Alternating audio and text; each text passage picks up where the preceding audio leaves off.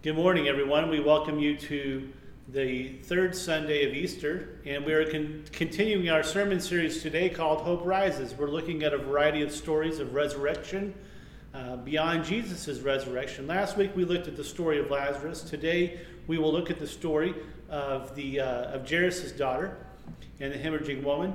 Uh, next week we'll look at the story of Elijah and the widow's son. After that, we'll turn to uh, more of the uh, Hebrew Bible as we look at the entrance into the promised land for the Israelites. And before that, we, after that, we will look at uh, the crossing of the Red Sea and how these are all stories of new life and, and resurrected life, a life that is offered us to God and through Jesus Christ. Uh, so today, as we begin our, um, our sermon today, let us go to God in prayer.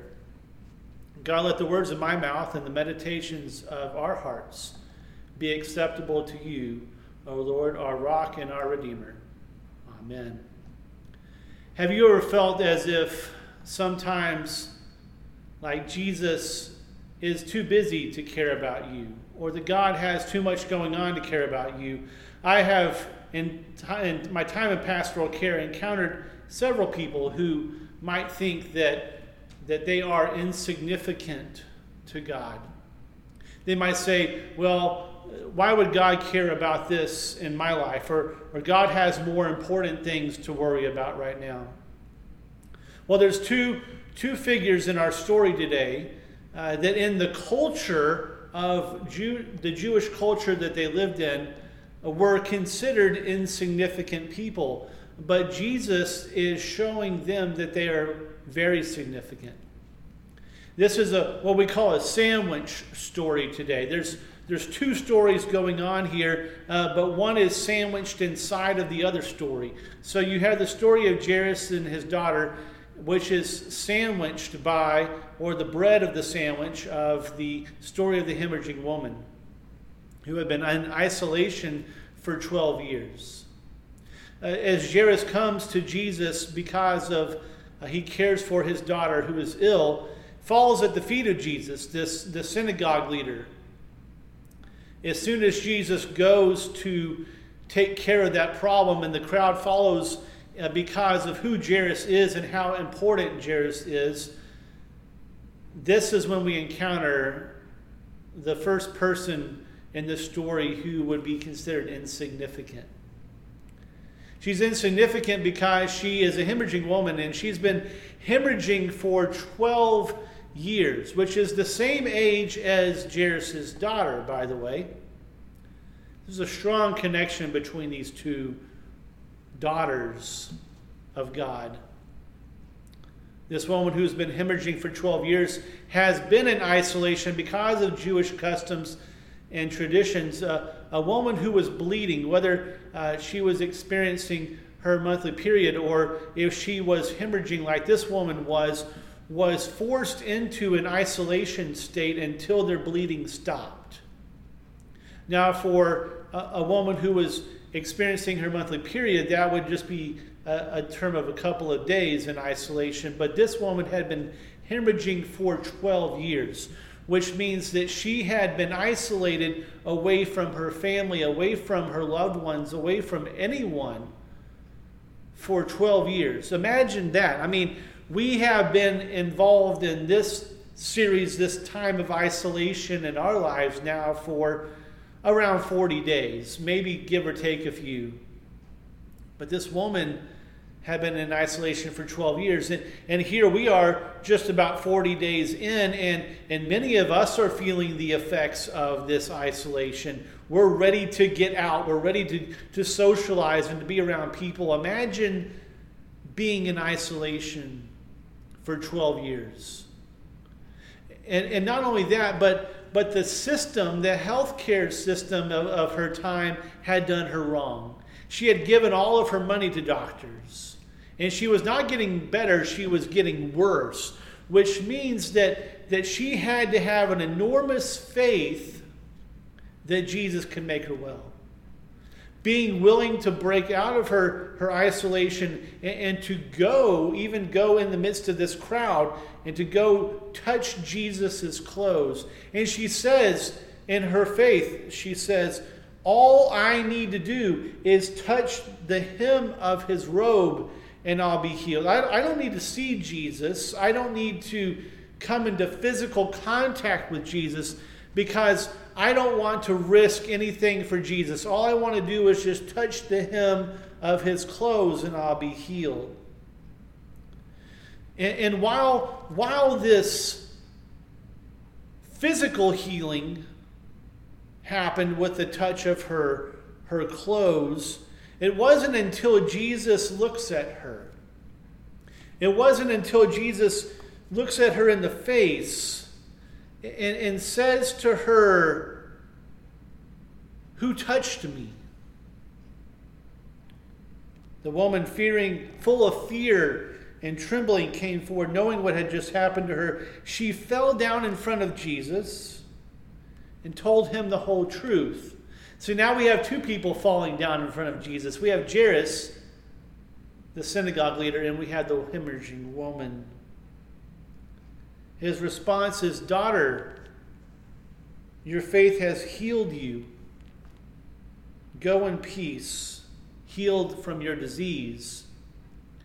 So, yes, her bleeding stopped when she touched the hem of Jesus' robe, but Jesus' word of peace is what gave her the abundant life, the resurrected life. See, these are two stories of resurrection the hemorrhaging woman and Jairus' daughter. Because this isolated woman had been entombed in her isolation for 12 years. And now she was resurrected. She was given new life, an abundant life, because of her faith. Just believe. Jesus has abundant resurrected life for you. And this story continues on. Because now that we've had the meat of this sandwich, let's go back to the bread and let's see what happens to Jairus and his daughter. Because now Jairus' friends are coming to him and saying, Don't bother the teacher anymore. Your daughter has died. And Jesus says, Death is not the end. She's not dead, she's just asleep. She's just waiting for something else. And so Jesus goes to Jairus' house, and, and as he's going, he's, he's kind of stripping the crowd, even letting go of some of his disciples. He only takes Peter, James, and John with him into the house. He gets rid of the mourners who were there, and he enters this synagogue leader's house after just touching a hemorrhaging woman, abandoning all purity rituals of Jewish customs and traditions, going into this synagogue leader's house, who, by the way, because he's a synagogue leader, cannot even touch his dead daughter. And Jesus touches her and offers her resurrected life. Little girl, get up. Little girl, come alive. Little girl, have something to eat. Little girl, I have a resurrected life for you.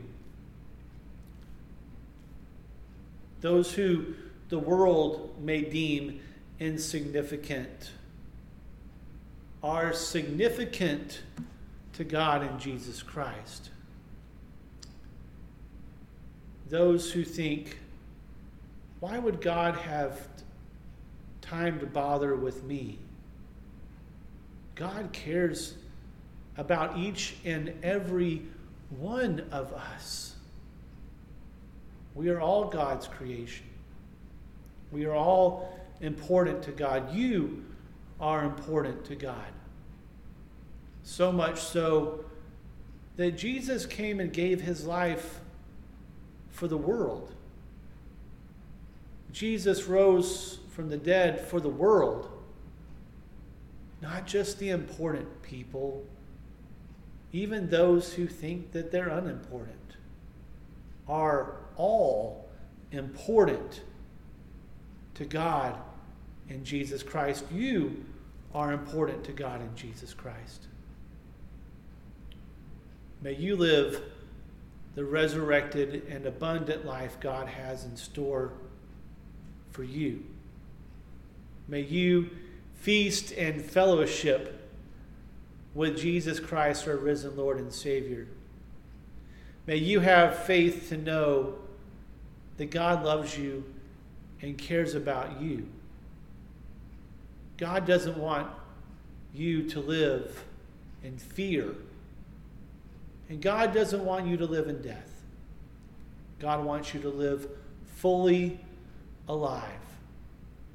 Just like the hemorrhaging woman. Just like Jairus' daughter. God cares about you. May you live your abundant and everlasting resurrected life today.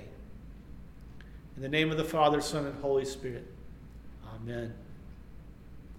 As we receive our benediction today, we want to also welcome uh, Miss Barbara Adams to play a song for us as we uh, depart today.